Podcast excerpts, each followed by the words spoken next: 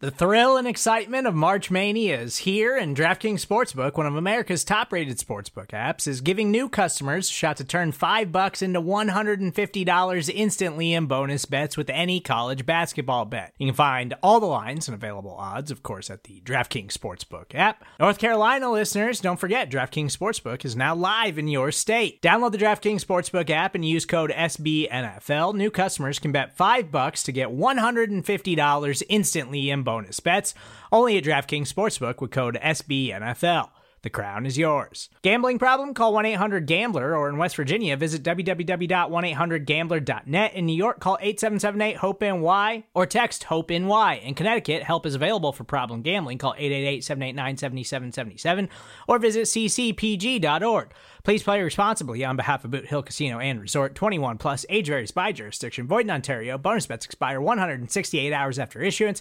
See DKNG.com slash B-ball for eligibility, deposit restrictions, terms, and responsible gaming resources.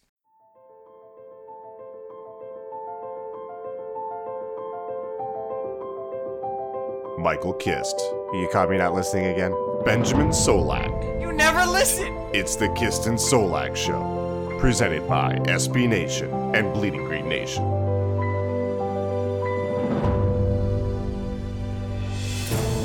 You are flying high on the Kist and Solak Show. This is episode 124, brought to you by the fine folk at SB Nation and Bleeding Green Nation. I am your host, Michael Kist. You can follow me on Twitter at Michael Kist NFL. That's K I S T. As always, joined by the best doggone co-host in the game, Mr. Nine Year Streak Without a Bad Day. He is Benjamin Solak. Follow him on Twitter Hello. at Benjamin Solak. That's S O L A K. Ben, have you calmed down since the recap show? Because you were pretty fired up. I got a lot of people tweeting at me saying that you were all just ranting and I was the calm Hindu cow Zen guy over here. Firstly, I have no idea what just started happening outside of my window. There's a loud construction noise that literally, as I hit record, began. I apologize for that. But no, it was you, sir. False. And you thought that you were being not like this, and I told you you were being like this, and then the internet agreed with me and not you. So, but I did just like I had I had the the experience of a sh- on a short week of like I watched all the Eagles defense reps for a piece I'm writing about the pass rush. And then I watched two games of the, the, the Packers defense, and I watched two games of the Packers offense, like all within the last 24 hours. Yeah. So I don't know what is happening. Watched there's a lot of film that just occurred in very tight period of time. Um, so hopefully I know what I'm talking about. But I'm feeling the um the stress of the short week. As Doug said, Doug his presser was like, "We don't even watch the Detroit film." I was like, "Screw you, man! I have to watch the Detroit film. if I'm gonna watch it, you should have to watch it." Yeah, I mean, we didn't even get to do our film review show for that. So we're to be doing a film review show that's to kind of encompass week three and week four together after the Thursday night football game once that all 22 comes available. But like you said, we are dealing with a short week as we move in towards this preview of this fast approaching week four game.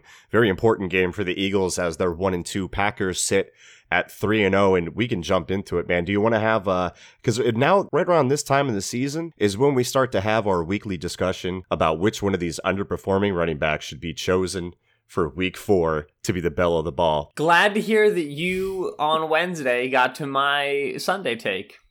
Glad you caught up. honestly we don't have to talk about these running backs but like seriously though they, they've been certified booty cheeks But this, but this is like, like, and when I reference the Sunday take, what I'm referencing is when I said, like, in week one, there's too much Darren Sproles, and in week three, there's too much Miles Sanders, and by week five, it's going to be too much Jordan Howard. Right. It's a running back by committee with new pieces on a team that has constantly been by running back committee and has struggled. Like, eh, by going running back by committee, you inherently invite the the contrapositive.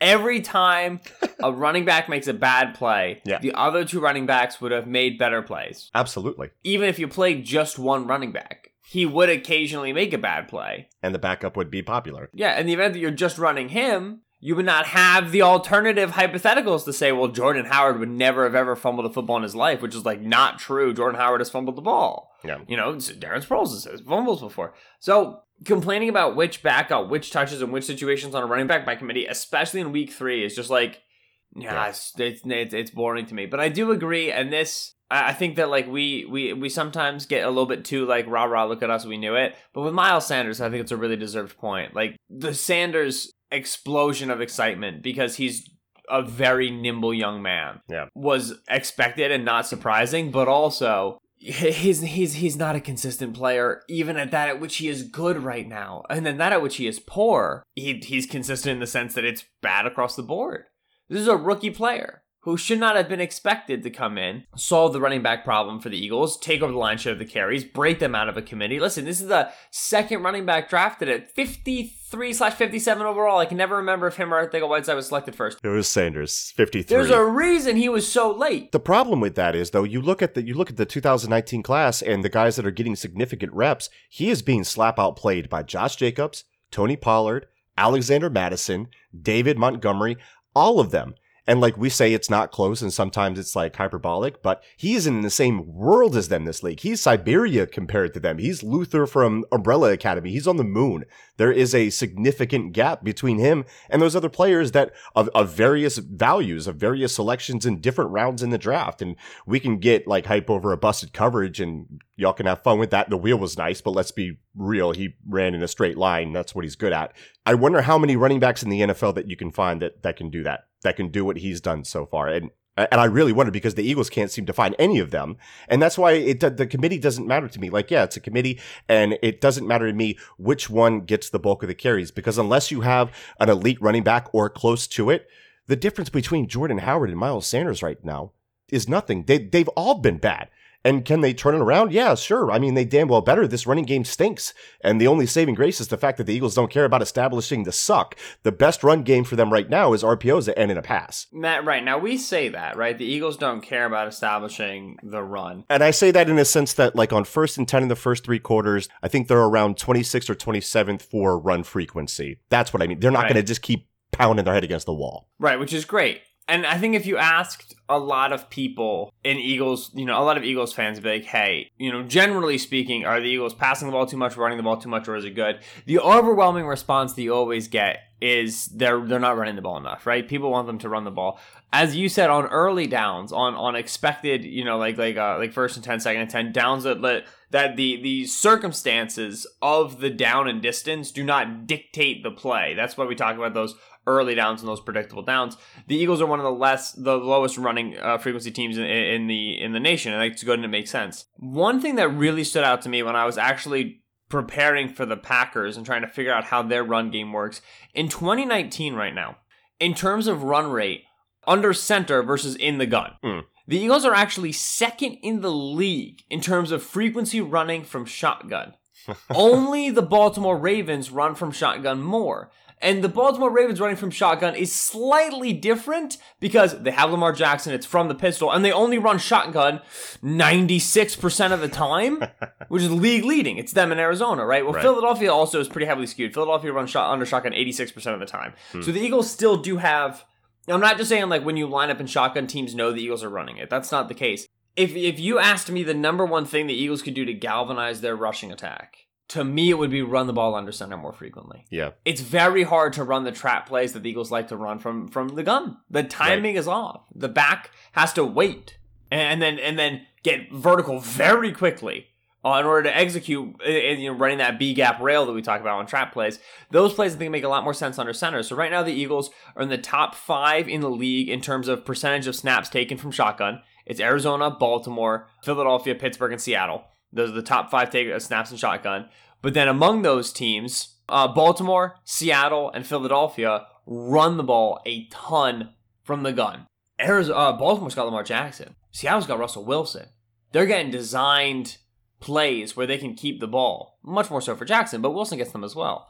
That's really not the case with Philadelphia with, with Carson. And both of these teams run the ball a, a, ton more in general than Philadelphia does, and it's a bigger part of their offense. So to me, I think that the Eagles need to be able to integrate uh, rushing attack under center if there's something that they want to to continue to figure out, and continue to experiment with. That likely is going to help out Jordan Howard. Jordan Howard is going to become that player. Now, what's crazy to me is the fact that you mentioned the difference between shotgun and under center. It's also killing that under center play action game as well. And you don't need to establish a run to do play action, but that's part of the menu. And what's crazy to me is without Goedert or with an extremely limited Goedert, we've seen three play action plays from week two, seven play action plays from week three, only 16% play action. On those 16%, there were 12.6 yards per play, 57% success rate. They got three explosive plays out of that. And then and they don't, and they don't do it. Why why is losing Goedert the thing that keeps the Eagles from just running the offense? What Goedert is the wasn't a big piece of the offense in 2017. He wasn't there. Right. so Didn't so what, exist. right. And, and and and they were it was with Brent Celek, right? And they were in a ton of 12 personnel sets with Brent Celek. But that's what's so frustrating about the Richard Rodgers, Josh Perkins, Alex Ellis dance. Right. Right. Which obviously you didn't know that Goedert was gonna tweak his calf in pregame against the Falcons. Yes, you didn't know.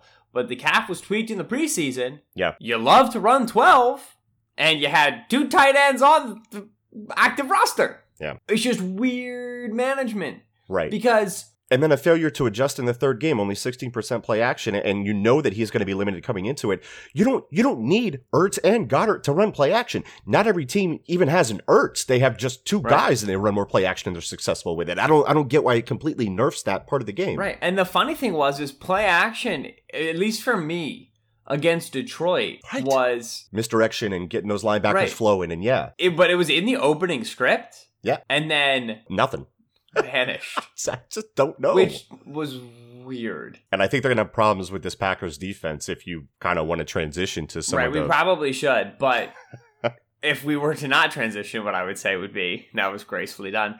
There's also what I tweeted out yesterday, which I think was from Eric Eager of PFF. Oh, the opening script EPA. Yes, which was um Packers will jump out quick. There, uh, me and Mark Schofield were talking about this on the QB Sco show, and I'll talk about this when you pull that up. But Matt LaFleur is like really solid at scheming up passing plays in the beginning script in the first fifteen plays. yeah. And then things kind of get away from him. I don't know if you noticed in the third game, and I was talking about this with Schofield as well, but you could tell that there was some frustrations when they kind of had to, had to adjust and they were in the flow of the game, and, and, and not everything was that cookie cutter. Okay, Right. this is what we want to establish right away. Now we have to adjust type of deal. So the Packers will jump on you, but they may struggle in the middle portion, still getting used to what they are, who they want to be as an offense. Right, which is I really agree with that sentiment in the sense that this team does not feel like holistic to me on offense. And they Right. haven't been great on offense thus far. Mhm. And I'd be able to tell you how great they were if I remembered my notes, which I left in the kitchen.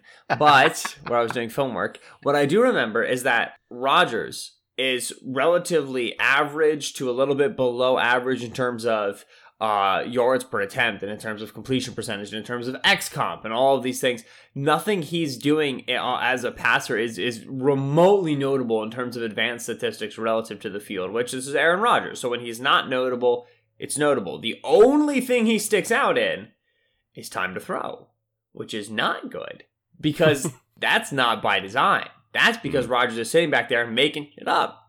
It's because he's sitting back there and goofing off and not throwing quick the quick game and not playing within structure and not taking checkdowns Right. and cycling about in his Rodgerserian way and trying to make something happen. Furthermore, and this has always been my like thing with LaFleur, which you listeners will remember. Yeah. Oh, he's a, he's a Sean McVay disciple. Okay, well, why is he a Sean McVay disciple? Number one, because they take a bunch of snaps from under center.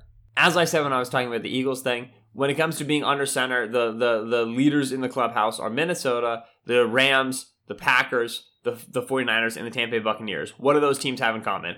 All of them are West Coast teams, except for Tampa, which is kind of like, eh, but still, they're all West Coast teams. And then Shanahan, McVay, and LaFleur is the tree. That's the West Coast old Shanahan tree, right? Yeah. So we have West Coast, we have snaps under center.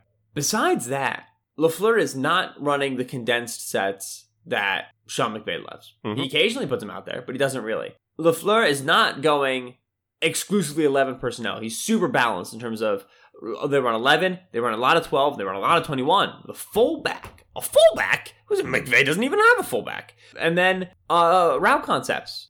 Sure, they, they'll occasionally have some intermediate crossers, but you know it's no much more so than the average NFL offense. Then you've got isolation routes, and you've got the the quick lane, slant, flat, all hitches. None of this is McVayian.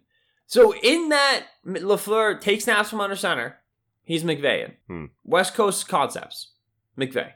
Other than that, He does not do all of the stuff that McVay does league leadingly that makes the whole Rams offense holistic. It makes it tick. It makes everything play off of, of, of itself. The, how the jet motion relates to the, the wide zone action, how it allows wide zone weak to develop, how the, the wide zone weak from under center allows the play action game to develop, and it increases the boot rollout game, which allows you to hit crossers. None of that that synchronicity, that that that that harmony between those concepts is there in the LaFleur offense for me. There's motion, it doesn't really affect flow.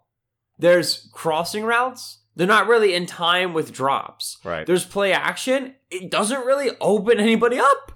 uh, so there's there's I I I don't find the LaFleur offense very effective. Period. Here's what I'm concerned about. There there was one play that has a few layers to it. And I'm going to talk about this one. It's from, if you want to open it up and follow along, Ben, or if gentle listener, you want to follow along with us as well if you have Game Pass. It's from the Packers Broncos game.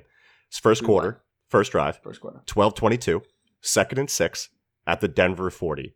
So the Packers come out with two wide receivers to the left. They're kind of condensed and, and tight. They're inside the numbers. They're not like right up butted next to the line. This is for Jim Schwartz to make a correlation here.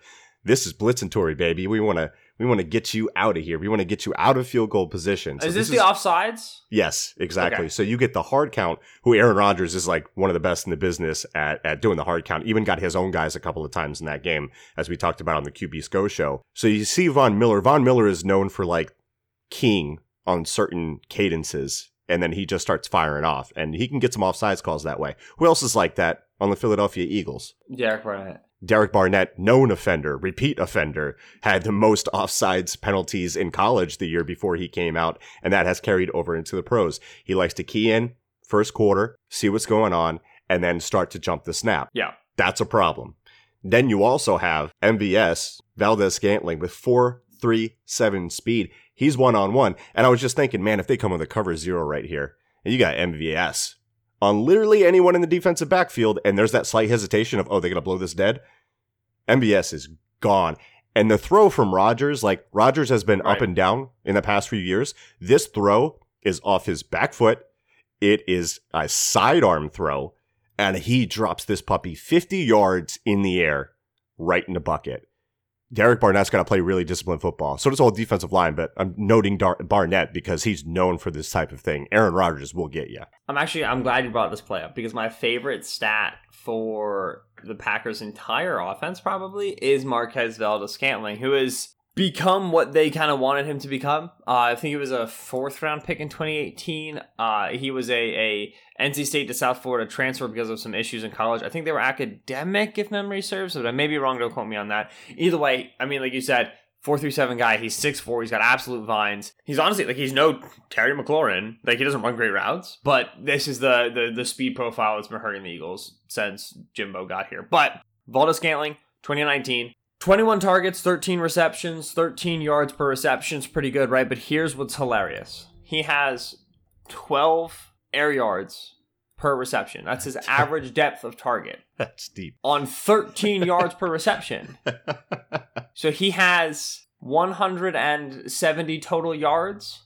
12 of them have come after the catch.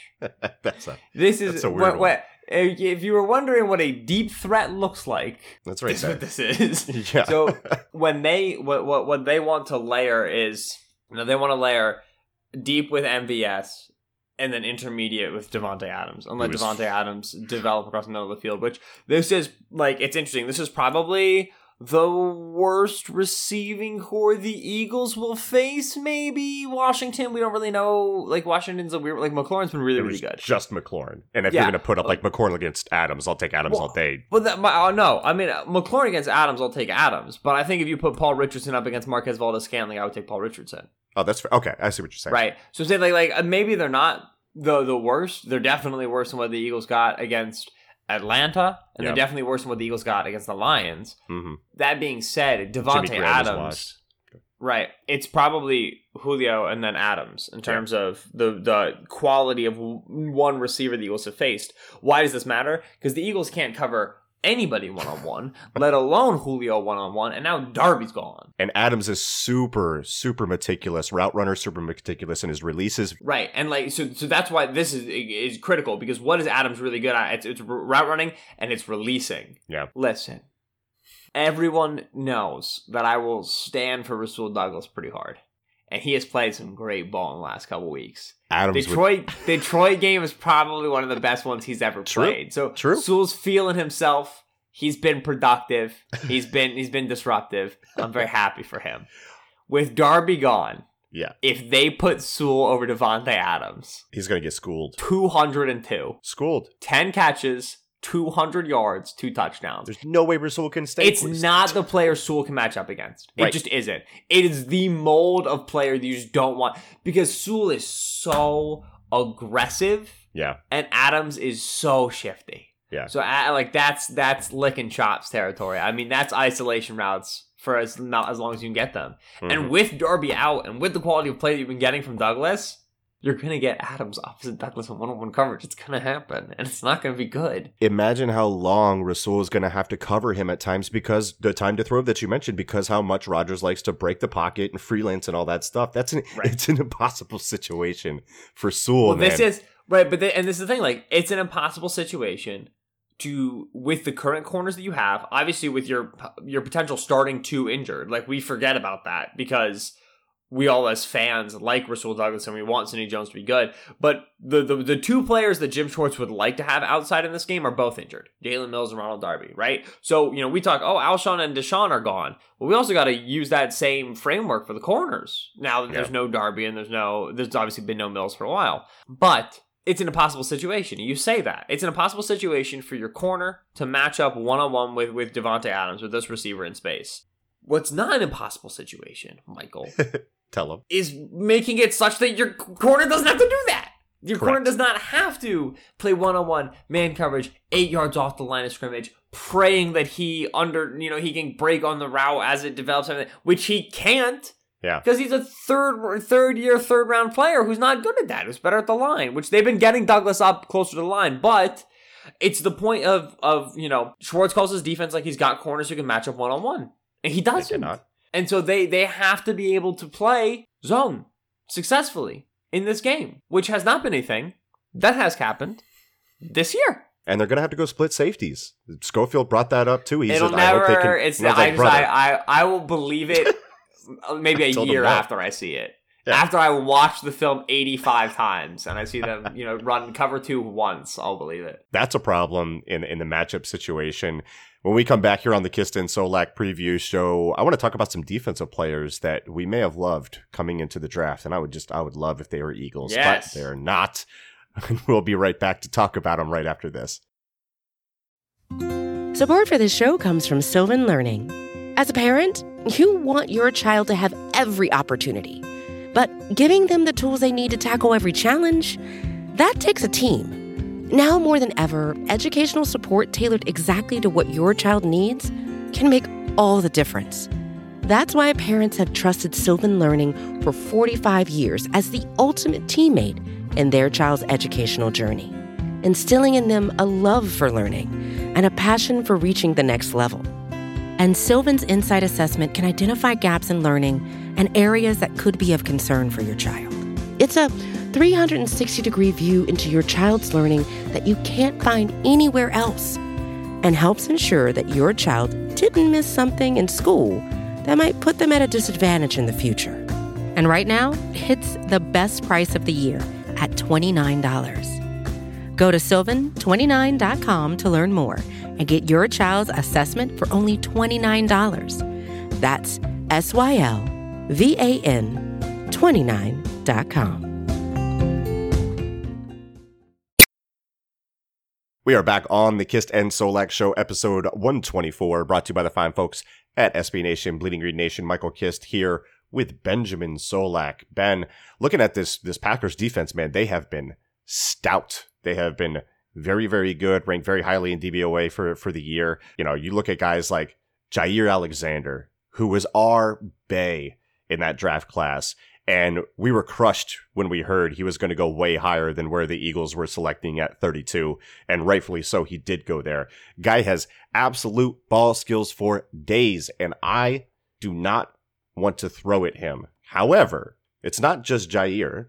Adrian Amos is so good he made Greg Gabriel delete his tweet at you. Yeah, which is a dang shame because Haha Clinton Dix just had like a great game. It would have been an awesome right. opportunity for him to clap back, and he couldn't. I thought it was hilarious because yeah, I was like, dang, Haha's balling out here. It's too bad that right. tweet still. Haha had a great game. Now, obviously, he had it against a wet noodle in Mitchell Trubisky, but still, yeah, exactly. It was a solid performance by him. He got gifted one real bad on it.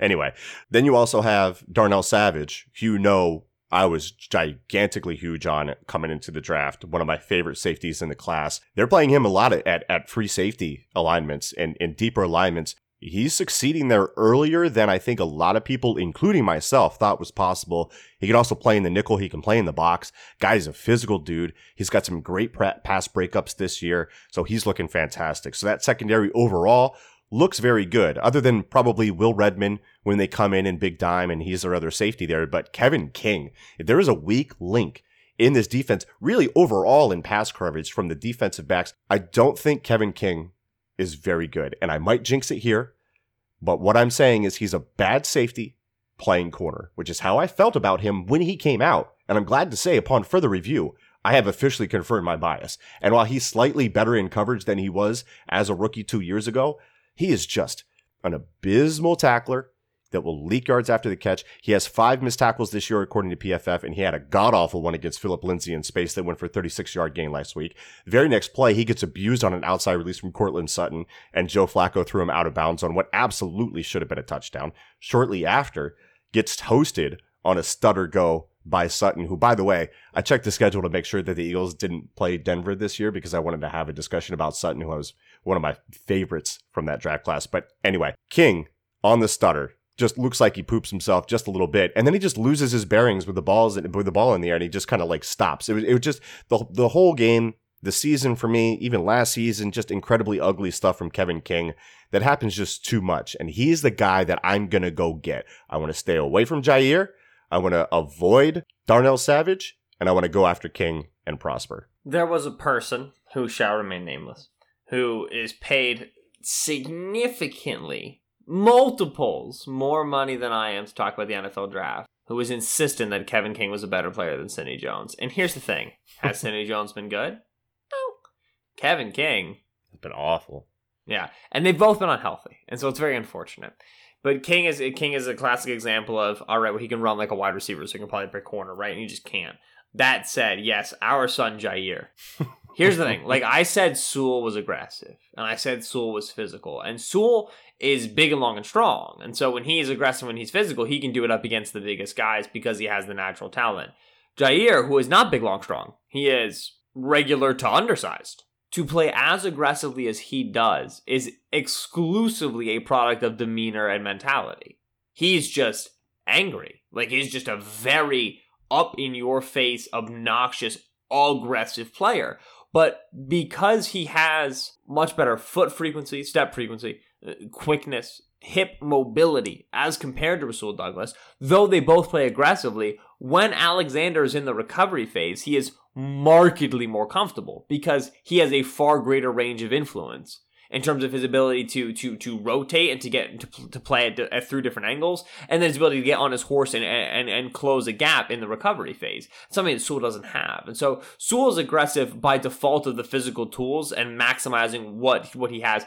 Alexander could be an eight yards off off cover corner, just chill around, read in zones, close on the football, sort of a guy who played outside of contact. He has the physical tools to do it. From a demeanor perspective, he's super aggressive. And it's really fun to watch a player with his recovery ability and his quickness be as aggressive as Alexander is. So Alexander's received a healthy amount of praise from multiple people. I've seen it, I've seen it from Ben Ben Fennell, who does uh, a, a, film review for the, the Packers on the Athletic, and obviously is also an employee in the Eagles, uh, the scouting department. He does the podcast with Fran.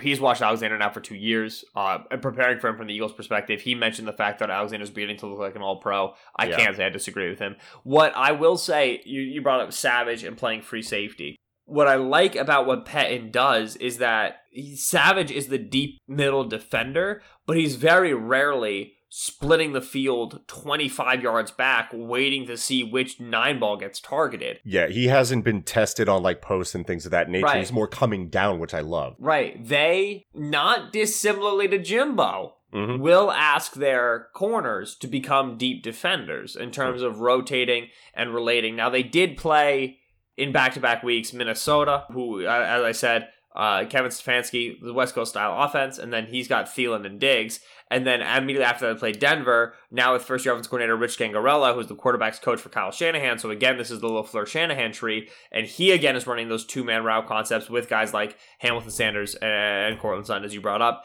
So for two for back to back weeks, they saw those deep crossing concepts that invite that inverted cover two, that invite those overlapping corners that we've talked about before. So there's a chance that's just opponent tendency, and that's not exactly what Patton wants to be doing.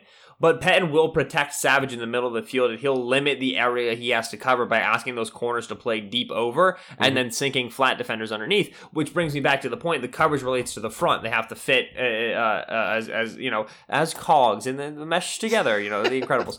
the coverage in the front have to make sense together, especially when you're going to run the sort of five man front looks that that Pettine is going to, and that's the really nice thing. Pettine gives these five man surfaces that are a nightmare. Yeah, they are. A nightmare. I mean, Mm. is Montravius Adams that good? No.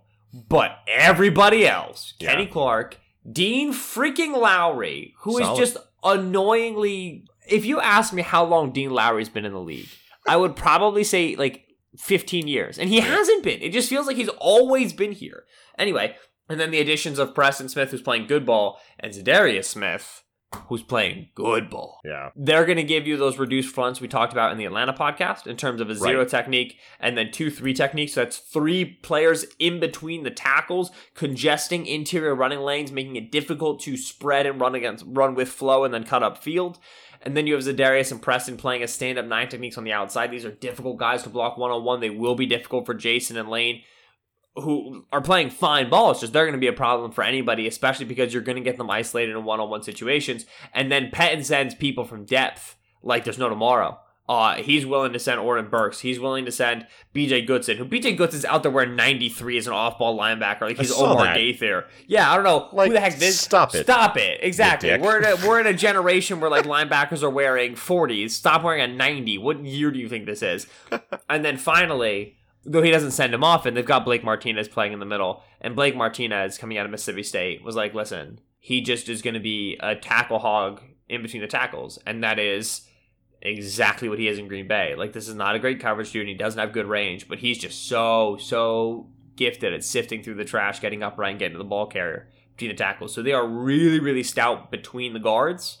Those three guys and Blake Martinez, and then they drastically improved their edge play this year. They've got linebackers who can run in Burks and, Goodson, and it shows up. Two guys I wanted to talk about because there's an interesting scenario though with Preston Smith. You talked about the tackles. Smith is a big dude coming off the edge, 6'5, 271. And you look at the way that he got his strip sack against the Broncos game, and this isn't directly correlative because the set by Elijah Wilkinson for the Broncos there gave Smith just a clear lane outside, and Wilkinson, who Smith had three sacks on, by the way. Wilkinson is terrible, not close to Lane Johnson, but you see Smith's length on display, reaches in, knocks it out of Flacco's hand, which, as we talked about a lot, Lane sets super deep, just about deeper than any other offensive tackle in the game. And sometimes that puts Wentz's ball hand in danger of getting swiped at. So that's something you got to be cognizant of if you are Wentz. Kenny Clark, dude, he's, I can't talk enough about him. He's kind of like that that Grady Jarrett type feel. But like this, you're talking about elite level hand usage.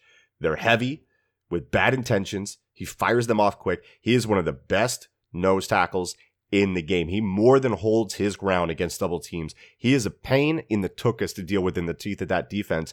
And as some of the promising young players in the league, Garrett Bradbury of the Vikings and James Daniels of the Bears, found out in the first two weeks. They got shown all 50 states while getting taught some hard lessons about life in the NFL. And then even Connor McGovern, four year vet of the Broncos, was not much different. A guy that size and strength and polish is somebody that Jason Kelce, for as good as he is, could struggle with because Kelce's main weakness is functional strength, and he makes up for it with fantastic flexibility, with fantastic technique and athleticism. That could be a problem in the middle of the defense. And as we know, and as we talked about in the primer for the Atlanta Falcons game, against those fronts, if you can get that zero tech working, it makes that defense work. If you can't, it won't. And that's going to be a problem for the Eagles if they try to get this run game going.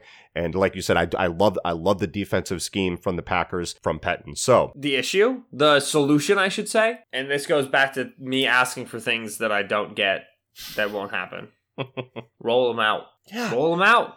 For Give them flow. Give them flow and roll them out. Yep. Because you listen and listen. He's gonna get hit. Yep. Give him flow. Roll him out. He's gonna get hit. You're gonna ask guys like Zach Ertz and Dallas Goedert to block Za'Darius Smith, Preston Smith, in one on one and split zone sort of looks. It's not gonna go well. He's, he's, he's gonna go naked sometimes and he's gonna get hit. But I'm here to tell you a secret, Mike.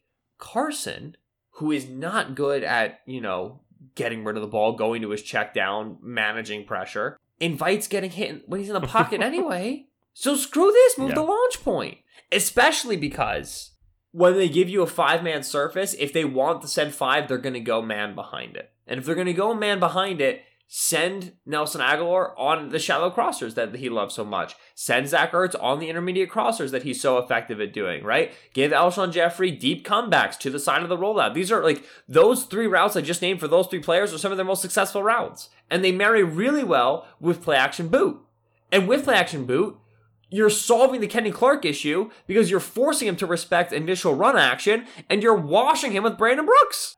Yeah, Carson, and, so, and, and now Carson's responsible for either getting rid of the ball in time, such he's not going to get hit, or making the first guy miss, which he can do, and then tucking and running and getting out of bounds and sliding and not getting hit. But if Carson's not going to be responsible for getting rid of the ball from from the, the pocket, throwing it away when he has nothing, playing to the check down within timing and within within the, the the rhythm of the offense and not trying to extend every play. Like there was obviously the play that went viral on Twitter where somebody was criticizing the Eagles offensive line because Carson Wentz was messing about. He was just mucking around in the pocket for six seconds. And then he ends up getting sacked. That's on Carson, right? So if that's gonna happen when he's under center, Yeah. move him to the uh, roll him out. It's gonna happen anyway. And this time we're able to get flow. You cut the field in half. You give him the option The, option the amount of launch point changes that the Eagles, the variety that they've given Carson is just he's in the same spot every time. You know exactly where you're rushing. It is So, white bread. Let's let's take a look at this line and let's figure out what are I I haven't even thought about my final score yet, but Vegas has it as the over under at 46. Philadelphia Eagles are 4 point underdogs. Can you do math? yes. I have 21. 25 21 is what Vegas is saying. Okay. Yes. Uh first up over under on the Eagles scoring 25. I'm going to go under. Over. Okay. Explain. Don't think the Packers have even given up over 21 yet, have they? They haven't played some very good offenses either. I think the Eagles are the best offense they're going to face. three to the Bears, 16 to the Vikings, and 16 to the Broncos. Yeah, Eagles score Yeah, my grandma can score 3. obviously, you know, the, the the past 35 minutes, we've gone through some of the issues the Eagles have had, some of the things we'd like to see, some of the changes we'd like to make, some of the weaknesses that the Packers will approach. All of this said, I think the Eagles win the ball game, and it's heuristic. It's not really analytic. It's based off of where the team is narratively versus where they kind of are in terms of their film product. Should have beaten the Falcons, should have beaten the Lions. Teams don't lay down after two weeks like that, even on a short week. The Eagles are a frustrated team, but it's nowhere near a a bad, exhausting, you know, like defeated frustration. It's like this is stupid. We're better than one and two. Let's kind of right the ship here, especially when you're looking down the barrel of a long week. You don't want to be sitting on three straight losses, especially two of them being stupid, potentially three of them being stupid for 10 days. That festers in in the building. That can get really tough. Uh, so I expect the Eagles to come out with a high sense of urgency. We saw an improved uh, script, an improved, uh, strong first quarter performance for you know the people that that matters to. I expect we'll see very much the same thing. And then the Packers' offense has been less than amazing.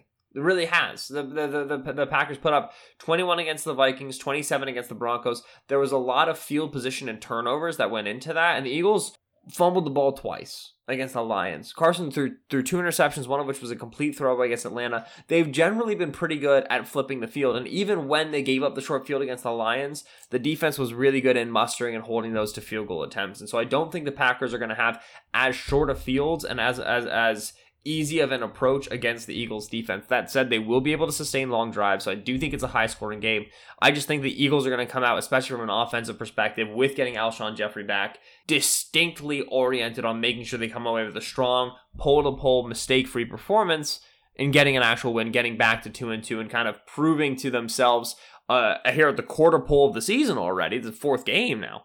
That yeah, like it was it was a bit of a, a rocky landing here, but we're gonna be all right. We're gonna be able to to beat good teams. So I think that the Eagles end up winning it. Uh, accordingly, I'm going to give them more than 21. I'll probably also give the Packers more than 25. I think like a, a 34 28, 34 30 sort of a game is what we're looking at. My score is going to be a little bit lower. Last week, I picked the Eagles to lose to Detroit. I had a funny feeling going into that game. Don't feel great about being right. I'm not trying to humble brag or anything like that. It's a crappy Yeah, loss. okay, cool. Shut up, Ben. I'm not going to go as high scoring as you, but I'm going to go fairly high scoring. I'm still going to hit the under, but I'm going to go 24 to 20 Philadelphia. And I think, like you mentioned, the difference is this Matt LaFleur offense isn't fully LaFleur. integrated. It's not fully in sync. There are going to be stretches of frustration for that offense. And hopefully that's where the Eagles can capitalize and start to build a lead. I think if they're able to stop Green Bay from scoring on their first drive or two, that the Eagles are firmly in control of this one throughout, despite it being a close game. So I'll go 24 to 20. Philadelphia Eagles move to 2 and 2, and we can take our hands off that panic button. However, if they lose, Ben, gonna have a, people are gonna have a lot of explaining to do at one and three. There's gonna be a lot of panic in the city. It's already starting to build up. The, the the Eagles fan base is just eating themselves alive right now. Well, that's the thing is you got to sit on on one and three for ten Yeah. You got to sit on it with the the Cowboys almost undoubtedly going to four and zero, and then you're looking down uh, the barrel of a schedule that's now got on it Jets, which should be a, a, a win, a riding of the ship. Right, we're two and three. Should be a gimme. then a yeah. solid Vikings team, obviously a very good Cowboys team, and then a good Bills team and a good Bears team. Things, and then a, pa- a Patriots Seahawks. Like it's not, it's about to get thick in the middle of the season, so Mhm. you you want to have that cushion of being at least around 500, and also when you beat the Packers, proving that you can beat a good team. Right, right now the Eagles have not yet beat a good team. They've beaten the Redskins. Right. So Get through the rocky waters at 500 and let's get on a freaking roll, man. Right. And this is this is what like the the the, the salient real takeaway point here. The Eagles have struggled. Uh, they've had injury. They've made dumb mistakes. Whatever. Even for the the most fatalist of fans, this team is clearly better than one and two. Yeah. They clearly, and that's the thing about record is that it lies to you a little bit, right? Very high leverage plays. Yeah, everything hangs in the balance on on one play, on two plays, on three plays, whatever. That's the thing though, they can't they can't afford a third moral victory. And that and that's the thing is that like eventually you start running out of right the ones that you can fungibly lose because you have to have a good enough record to get into the playoffs. And Yeah. That's kind of the objective here. And so the Eagles, you expect a, a regression back to the mean in the win loss column, and that's what we're, we're hoping for here against the Packers, which is a, a, a prediction and a belief that is uh, you know uh, galvanized, it is empowered, it is made more potent um, by the narrative belief, which is that this is a frustrated Eagles team that really wants to be able to to, to stop effing around and just win a doggone game. Ben, any last words for the uh, gentle listeners? This, just so you know that this will be released on Thursday morning before the game. So this is the last show that they are getting. The next thing that the gentle listeners hear will be our sweet, sweet voices. on the recap show, yeah. Correct. Uh, one, Billy Turner's not very good. Uh, this is the right guard for the the Packers, Oh, and yeah. they they run to the left a lot, Yeah. and they don't run to the right as much. And there's a reason why. and his his his name is Billy Turner. Fletcher Cox, Go. let's go. Come on. What's the what's what's the right tackle's name? What's sixty five? Well, there's Bakhtiari and there's Beluga. No, no, no. Left tackle is to Beluga, Brian Bugala, Beluga, Bulaga, Hold on. There it is. seventy five. Yeah, Bulaga. that that young man can play some ball. Yeah, he can. Um, yeah, he's good, but they don't run it to the right. Billy Turner's bad. Uh, number one. Number two, Oren Burks versus Darren Sproles. Advantage Darren Sproles. Burks is super super jumpy Mhm. on route stem. So Sproles uh, in the short to intermediate area is what I'm looking forward to. Three, Rodgers will. If the Eagles uh, have very famously only had two sacks so far this season, uh, at least two, if not three, against Rodgers. And Rodgers likes to throw the ball. The Rodgers likes to throw the ball away, and so he doesn't take a lot of sacks. He doesn't take a lot of interceptions, but Rodgers will move off his spot. And the Mhm. Eagles have been really, really good at getting that first pressure and really, really bad at getting the second one. I think that Rodgers' willingness to hold on to the football late into the down helps them out a good deal. Four, Tyler Lancaster is good. I don't know who he is. He's the Same. backup nose tackle. He's 95, Yeah. and he's just this really strong white dude I had to look for him the up. Packers. and I was like, who Who's the heck guy? is this? And I was like, why is Dean Lowry wearing a different jersey? And he's Tyler Lancaster. Thank you as always for listening to the Kist and Solak show here on BGN Radio. I do appreciate you swinging by. This was the some bit of a Lions, some bit of the Packers. We're on a short week. Here's an episode preview show for the week four Thursday night matchup against the Packers at 8:20 in Lambeau Field. Yes, sir. All right, sounds good. Mhm. Uh, in Lambeau Field, it'll be a fun one. Eagles one and two, big victory on the line here. Excited for the Eagles to be in front of a national audience. Devastated for when they lose the game for another stupid reason in front of everybody, and fall to one and three. If you enjoyed the show, go ahead, rate, review, and subscribe on whatever app you listen to your podcasts. Uh, secret between you and me. If it's anything other than iTunes, we will not read it and have no idea that it happened. But when you subscribe, uh, it allows you to get notified whenever we drop a podcast. And like Mike said, Chaos Week here on a short week. Ton of different shows on the network, including the new show Babes on Broad with Sam Wilson and Jessica Town. Make sure you're catching some of their content as it comes out into the stream. We're very excited about everything we're bringing to you. So again, if you enjoy the show, you can also follow us on Twitter at Benjamin Solak is me. That's S O L A K. At Michael Kist NFL is him. That's K I S T. Recap show Thursday night, Friday morning. Hopefully good news, but regardless, we will catch you then on Friday. We all we got. We all we need. Fly, Eagles, fly. for everybody playing at home. They mow the lawn behind my window at 11 o'clock on Wednesday mornings, as we discovered during this podcast. B G N